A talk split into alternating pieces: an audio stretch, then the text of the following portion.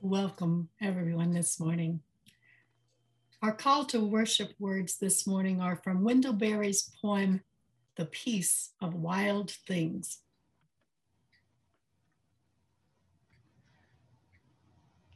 When despair for the world grows in me, and I wake in the night at the least sound, in fear of what my life and my children's lives may be. I go and lie down where the wood drake rests in his beauty on the water, and the great heron feeds.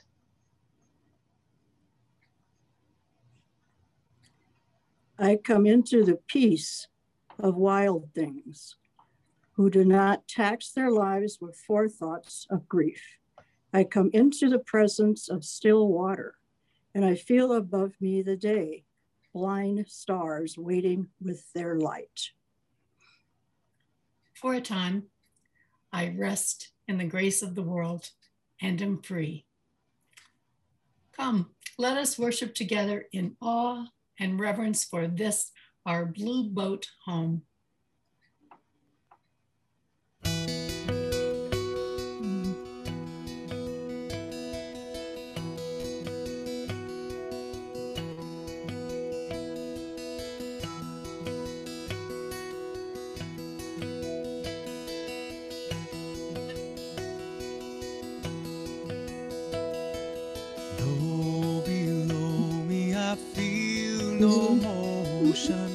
Standing on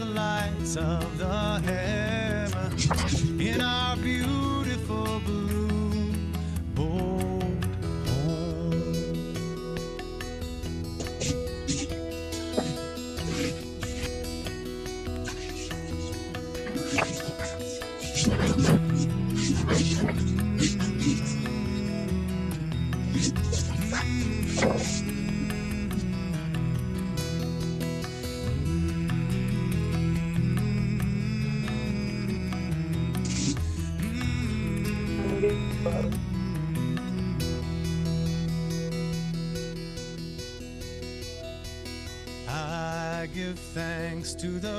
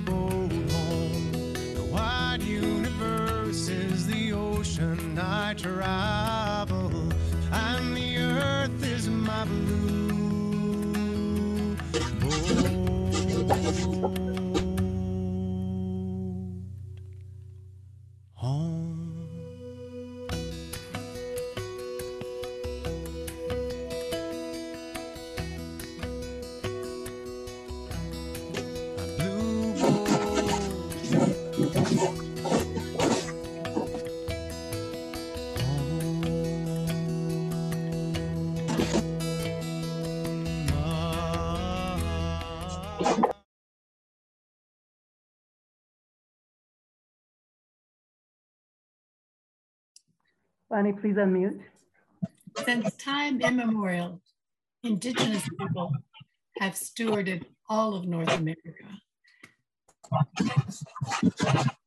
I'm hearing some um, noise. I think someone's not muted. Thank you. Since time immemorial, indigenous people have stewarded all of North America. Their holistic understanding of the environment created a sustainable and symbiotic relationship with the waters, plants, and animals of the land. Land acknowledgement is the public recognition, of this knowledge and care. It is important to note that land acknowledgement is not inaction. It's not reparations or reconciliation, but in recognizing the history and work of Indigenous people, we offer respect, continue our journey of understanding, and begin to share the burden of truth telling. We look to Indigenous elders and their youth for guidance because it is only Indigenous ways of being that will ensure our collective future. Welcome to the Unitarian Universalist Fellowship of Durango and our online worship service. I'm Bonnie Miller, a member of UUFD and today's volunteer host for the Sunday service. As we look ahead to the time when we can physically gather together again, we are grateful for all those who create and participate in our online worship services. We do miss being in each other's presence, but we know that we are the church, no matter the setting or manner in which we gather. We are people of all ages, people of many backgrounds, beliefs, and perspectives. We come together to build our spirits, nurture our relationships, and pick up hope and love. Our environmental justice team joins us today in leading worship. The team members include Tom Miller, Stephen Guy, Robert Winslow, Elizabeth Long, Subi Earl, Mary Sison, Bob Kunert, and Werner Heibert. Also leading today's service are worship team members, Mary Oken as worship associate, James Mirabal, assisted by Dennis McClure, providing tech support. Shannon Beaver and Cheryl Guy are greeters. Classical pianist Marilyn Gars providing our meditation and offertory and transitional music pieces. And choir director Elizabeth Crawford, drummer Elizabeth, drummer Lawrence Nass, and choir ensemble members providing our final song. If you are new to UFD, we're so glad to, welcome you to sharing worship with us today. And if you're looking for a spiritual home or you've been thinking about membership, you can type a message in the chat line to Shannon Beaver. She's our connections coordinator. And you'll also see in the uh, chat line a digital guest book if you sign your name, we'll put you on our list to receive our weekly announcements and our monthly newsletter. And now let's light our chalice, the symbol of our faith. Our community chalice lighting this morning comes from Mary Sison. And you'll want to check yourself, make sure you're muted, but please join me in say, um, speaking our affirmation out loud uh, you'll find the affirmation printed in the chat. So I invite you to join me in these words of affirm affirmation and de declaring our congregational covenant.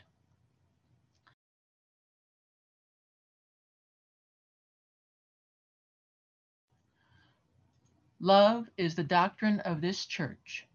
The quest for truth is its sacrament, and service is its prayer to dwell together in peace, to seek knowledge in freedom, to serve human need, for these high purposes do we unite in worship.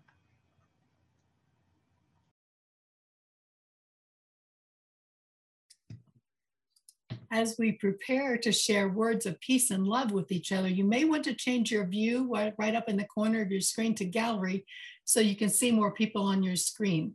So you're invited to unmute yourself and let's connect with each other. Hello. Hi, good morning. I think Hey. that was- Welcome. Hey, Morning, Jim. Good morning. Welcome. Hi, Carolyn. Cheryl. Hey, John, Bob. Susan. Nancy. Hey, everyone. Hey, Susan and John.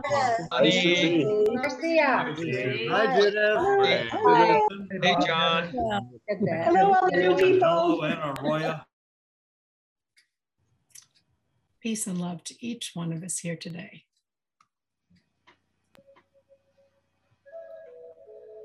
I'm reading Wild Geese by Mary Oliver. You do not have to be good. You do not have to walk on your knees for a hundred miles through the desert repenting. You only have to let the soft animal of your body love what it loves. Tell me about despair, yours, and I will tell you mine. Meanwhile, the world goes on.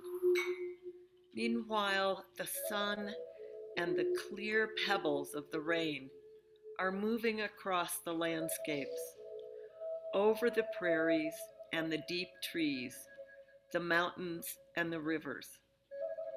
Meanwhile, the wild geese, high in the clean blue air, are heading home again. Whoever you are, no matter how lonely, the world offers itself to your imagination, calls to you like the wild geese, harsh and exciting, over and over, announcing your place in the family of things.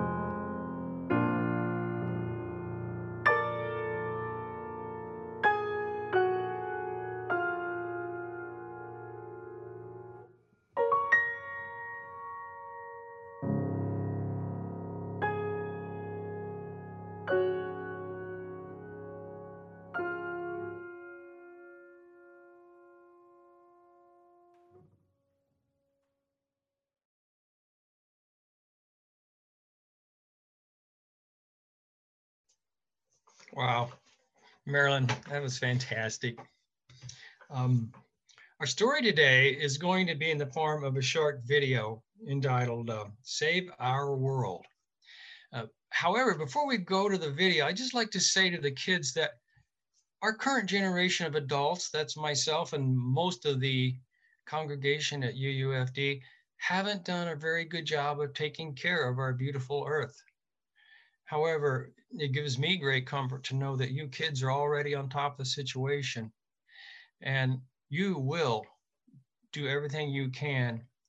And I know that you will save our beautiful planet.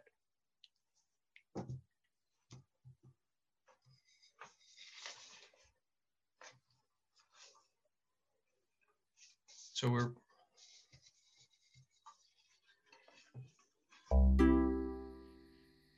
We live in a wonderful world, full of life, full of colour, full of beauty. But in recent years, our world has been devastated by hurricanes, earthquakes, floods, and droughts. What does the future hold for planet Earth? The place we all call home. Climate change could destroy the world that we live in. Scientists predict that within 50 years, many parts of our world could be under 20 centimeters of water. We can prevent this if we all work together. There is still time for us to save our world. Solar panels, wind farms, and underwater turbines are being used to produce renewable energy. These are sources that can be used again and again. Although there are still many more things that we can be doing, things that you and your family can do together. You can reduce the amount of waste you produce.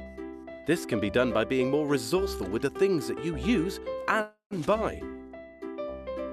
You and your family can recycle many items in your home. Just look at what you can reuse. Jars, bottles, bags. Did you know that 100,000 tons of carrier bags are being thrown away every single year? This is the same weight as 70,000 cars. You and your family could put a stop to this by simply reusing your bags rather than just throwing them away. Many items that you use can be recycled. Cans, bottles, paper, even electrical goods and food can be recycled. It is important we don't just throw these items away. Your used can could easily become part of a new car. And your used glass bottle could be made into new windows for your home.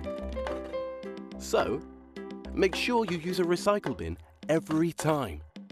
There are many simple things that you and your family can do around your home. Plant a tree in your garden and watch it grow. Make compost with your leftover food and grow new food. When the weather is nice, hang your clothes out to dry. All these things could not only save the environment, they can also save your family money. What we have right now is a chance to preserve our future. Tell your parents, your grandparents, and your friends to do the small things that count. We must take it step by step to make sure that you have a future to grow up in. Person by person, family by family, community by community. Together, we can make a difference.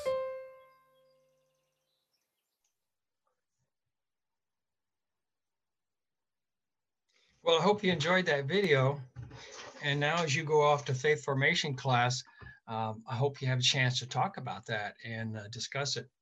And don't forget to click on the link in the chat line to go to your class.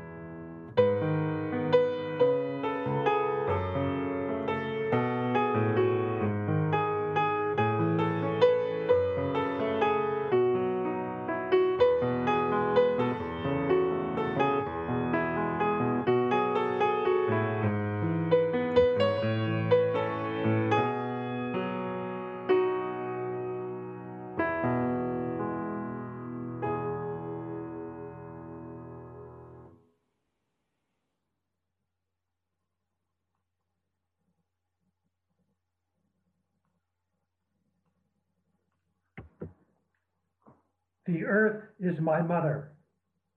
This is a common belief in many, in cult, many native cultures here and around the world, but not so prevalent in our own culture.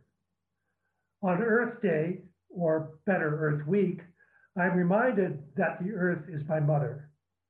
She provides for me, and I must sustain her.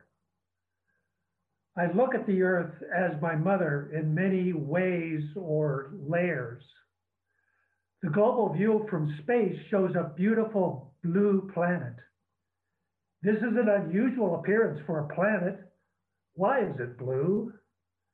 The blue color is an interaction of the atmosphere and bodies of water. But where did the atmosphere come from?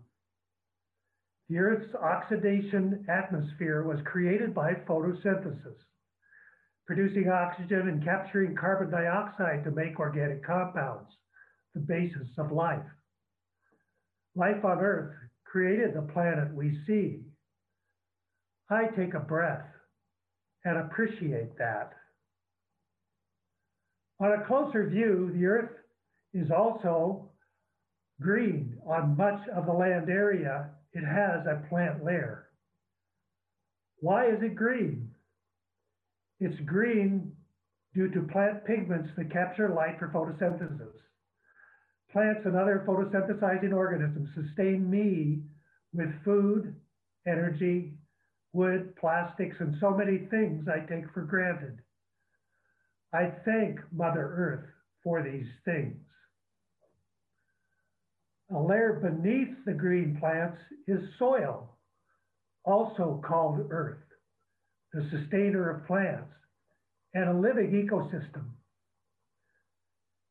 When I hold a handful of soil, I have minerals, nutrients, water, and billions of organisms. All of these components are important for plant growth and photosynthesis. The organisms include billions of bacteria, fungi, microscopic organisms such as nematode, and other larger animals such as earthworms. If I smell that earthy odor on the soil, that odor is created by actinomycetes, a type of fungi.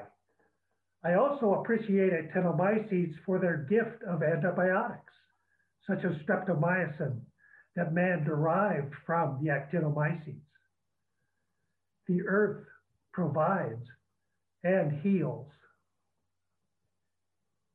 It seems to me I've been a scientist my whole life as a professional agronomist in applied science field. I've studied plants of all types, mostly crops, soil and all its properties and organisms, plant pathology, photosynthesis, and many of their interactions. In 1980, I was at CSU studying photosynthesis rates on alfalfa and other crops. Photosynthesis is assessed by measuring CO2 uptake. It's amazing to measure that process and understand it, but distressing to me now because the base concentration level I measured then was 330 parts per million of carbon dioxide. Now, a little more than half of my life later, that CO2 level is nearly 900 parts per million higher at 420 parts per million. We know the implications of that change in CO2 we must heal our harm to the earth. Fellow agronomists and I worked for a more sustainable agriculture that does not degrade the earth. We made progress over my career by reducing erosion, enhancing resource efficiency, and creating more productive plants while producing more food and a more sustainable food production system. The earth provides when we work with and not against her. I like the idea of Earth Day or week or year or lifetime to remind us about sustainable living in harmony with the earth. Ideas give us inspiration and motivation, but Earth Day perhaps should be more than an idea it should provide us with an ideal of how we can live and guide us into harmony with our Mother Earth.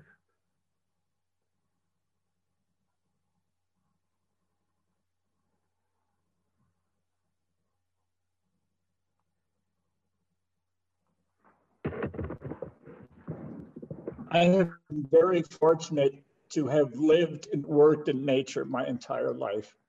I grew up in the woods and mountains of the Northeast, did my master's research on the largest private land holding in the state of Connecticut, and in 1971 became only the 36th person to have hiked the entire Appalachian Trail in one year. After grad school, I was hired to teach wilderness studies and outdoor education at Idaho State University. Here I am with a group of students in the Wind River Range in Wyoming. This is Kelly, one of my students, now a wilderness guide in Canada. She recently wrote to me that, quote, I am grateful and blessed to have had a professor that instilled and inspired me with a sense of stewardship for our Mother Earth. That was a true gift that I carry with me every day of my life. Soon after moving to Durango in 1981, I worked as a photographer for Greenpeace and began leading photography tours to exotic places around the world. These tours included Africa, the Galapagos, polar bears, and baby harp seals on the pack ice in the North Atlantic, as well as Yellowstone, the Tetons, Arches and Canyonlands, Bosque del Apache in New Mexico. My greatest thrill in leading these tours has always been in showing people the places that I love and experiencing the participants getting really excited about seeing something for the first and perhaps only time in their lives. This is the plaque on the summit of Springer Mountain in Georgia at the southern terminus of the Appalachian Trail. The quote on the plaque reads, a footpath for those who seek fellowship with the wilderness. In many ways, I've never gotten off of that path. There have been plenty of adventures, good times and hard times. And through it all, photography has been an instrument for me to feel more connected to nature and the environment. There's a traditional Lakota Sioux prayer, Mitakuye which means all are related. It reflects the inherent belief that everything is connected. Nature photography has been a window into a world that is diminishing and unavailable to many people. We must work, to save these animals and wild places. By saving or losing wild places, we will ultimately save or lose the best parts of ourselves and our families. In closing, I'd just like to mention that I think it is important that we stay in touch with three qualities as we go through our lives which are offered most easily and freely in nature, as identified by my friend and author, Gary Ferguson. The first of these is natural beauty. We have to have a dynamic relationship with the beauty around us. We need to be able to be in touch with the beauty of the natural world. It opens our hearts and makes us realize we are part of nature and that it's not separate from us. The next is community, not just with each other, but with all living things. We need to be able to see the earth as the astronauts see it, as a ball of light and life, hurtling through the darkness and void with no national boundaries. A sense of how important it is to be on this planet and how important it is that what we do to each other, we do to ourselves. Lastly, mystery. Nature puts us in touch with things that we never fully understand and know the answers to. And yet it calls forth an imaginative existence that is essential for living in this world. It serves our ability to become an educator, mathematician, artist, scientist. In the end, what I feel is gratitude. These things are gifts. It's still an amazing planet that we live on, full of beauty, and wonder and magic, and I'm grateful to be part of it. So arm yourselves with friendship and love the earth. Let's all work together to save the only home we will ever know.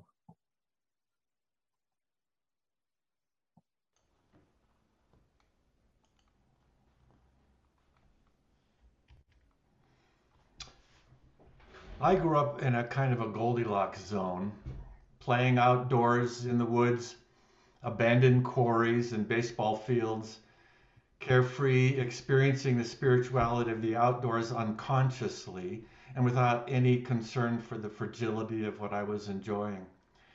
Now I have ample reason for great concern. I derive my sense of spirituality from the findings of many sciences, but also from feeling the magic of my so small place in the vast and complex cosmos. The science part of getting to truth is lumpy, slow, and often leads to dead ends. The essential data regarding the causes and effects of climate change may have started out uncertain and diffuse, but the accumulated data have pointed to a crisis point for decades. The physical changes we personally experience and that stimulate action, however, have unfortunately come only gradually, subtly. So there's not developed the broad political consensus or urgency for concentrated action because the really big and dangerous effects are only just now becoming readily apparent. Most of us don't readily change ingrained habits or move out of our comfort zone unless pushed or threatened or in pain. As a consequence, the truth I see is that through our delayed attention and lack of concerted action, we're making the earth a very much harder place in which to sustain meaningful lives, let alone ultimate survival. While I'm concerned about myself and my experience of living in the world, even at this stage of my life, it's these people that occupy my thoughts. While I wish that my kids, my grandkids, and their kids would have the opportunity for the same carefree experience of the natural world I had, it's quite unlikely that they will. We know that making impactful climate remediation changes is a really big deal. So many large and interacting systems that are part of the equation thinking seriously about how difficult attenuating climate changes will be is both engaging and overwhelming. Our April theme is becoming. Our faith points us to actions in the service of the big issues. Even if we're paying attention, as I think most of us are, and have great concern, as I think most of us do, there's still the personal imperative. Some may say, it's so complicated. The problems are so large. There's nothing I can do personally that'll make any significant difference. So why bother? Just enjoy. In my opinion, the climate crisis is the biggest issue we face, no question.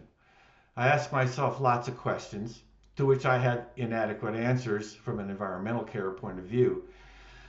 what do we need to do to unbecome, as we've said in previous services, to give up, to sacrifice, to allow us and our world to become more? How do we learn to adapt, to mitigate the effects that are already built in and will be increasingly difficult to deal with? I do as many of the little things as I can. Turn off the lights, put up solar, install LEDs, recycle, reuse, garden, compost, bike and walk, do the EJT and four-core work, contribute to carbon offsets. It's something. It's not enough.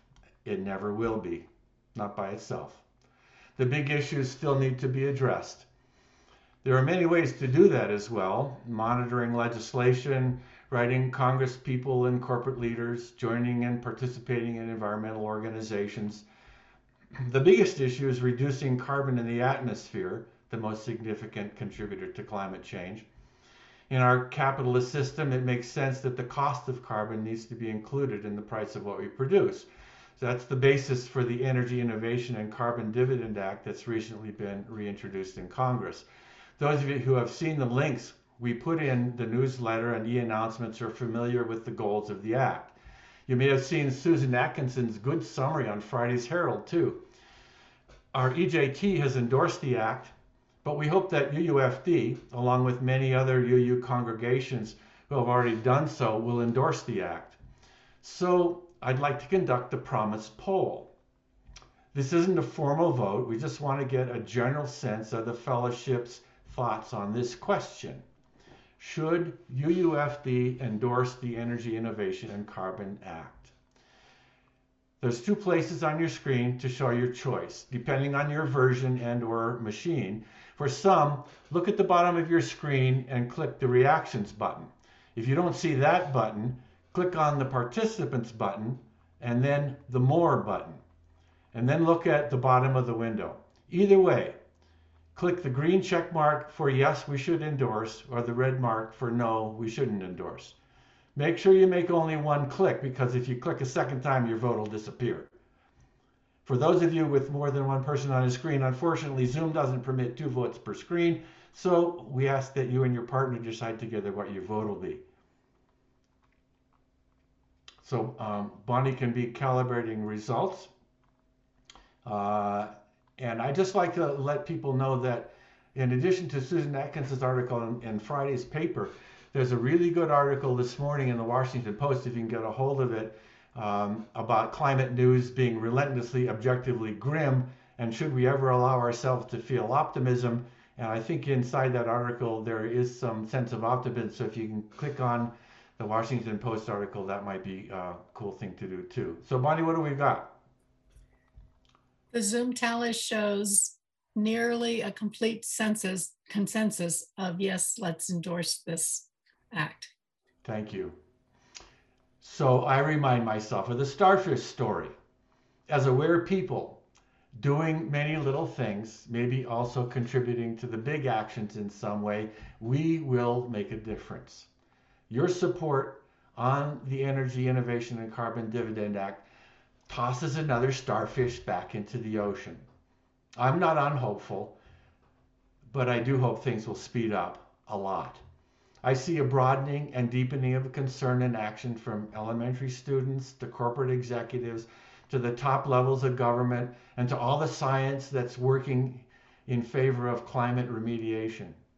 For our part, I know our beloved community will continue to lovingly and proactively take care of our part of the world doing what we can as individuals, collectively, as friends, as a community, publicly, and consciously sending a unifying message to others around us.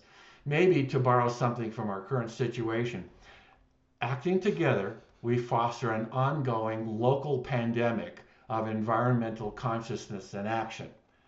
I'm sure my kids, grandkids, and yours, and all future generations will be thankful. May it be so.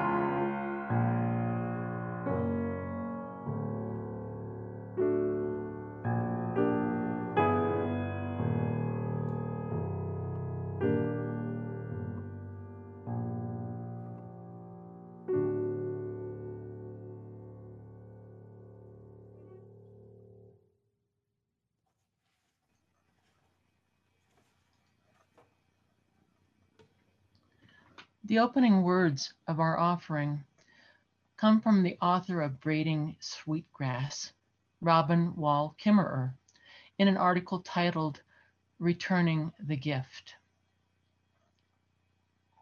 We are showered every day with the gifts of the earth, gifts we have neither earned nor paid for air to breathe, nurturing rain, black soil, berries and honeybees, the exuberance of a field of goldenrod and asters in full bloom.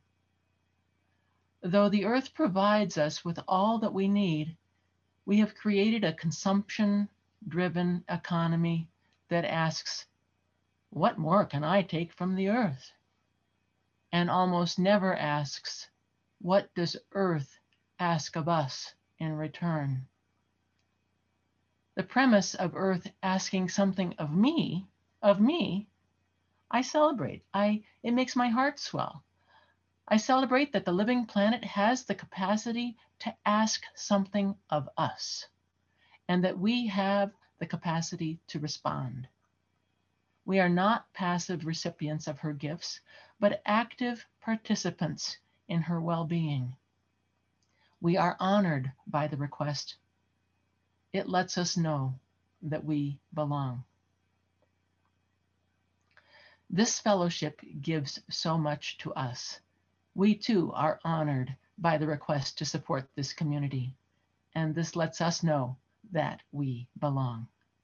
Please join me in giving so that we may continue in the spirit of reciprocity and become active participants in the continued well being of this fellowship. Imagine now, in your mind's eye, our ushers walking around, holding the baskets, ready for your contribution. Imagine placing your gifts in this virtual offering basket coming around.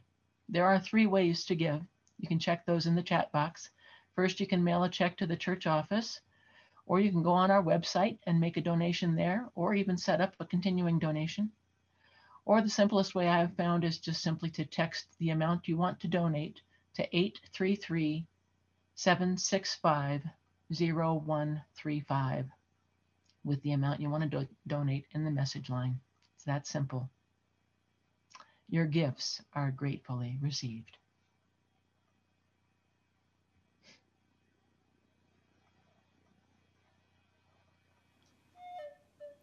Our closing song, The Earth is Our Mother, is attributed to the Hoopa tribe of Northern California, a culture that is not our own.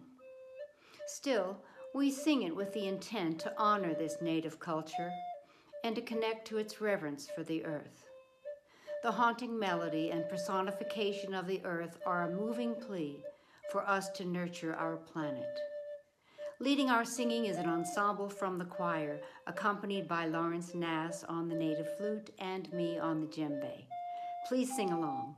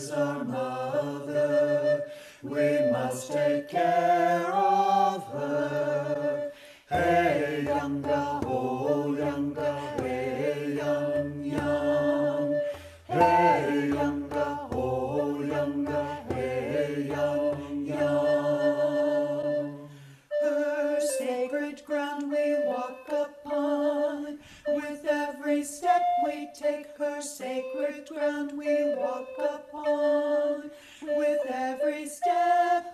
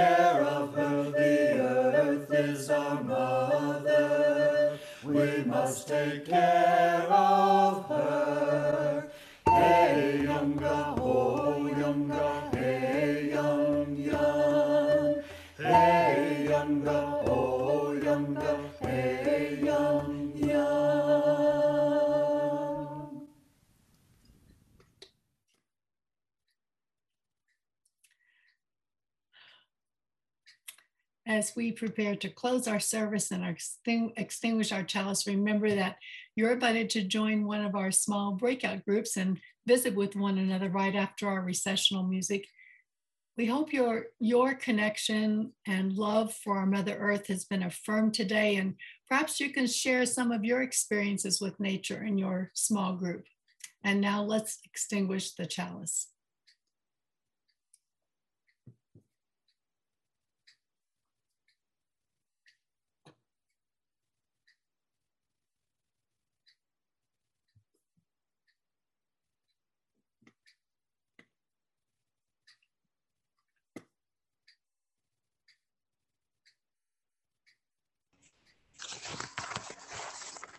Okay.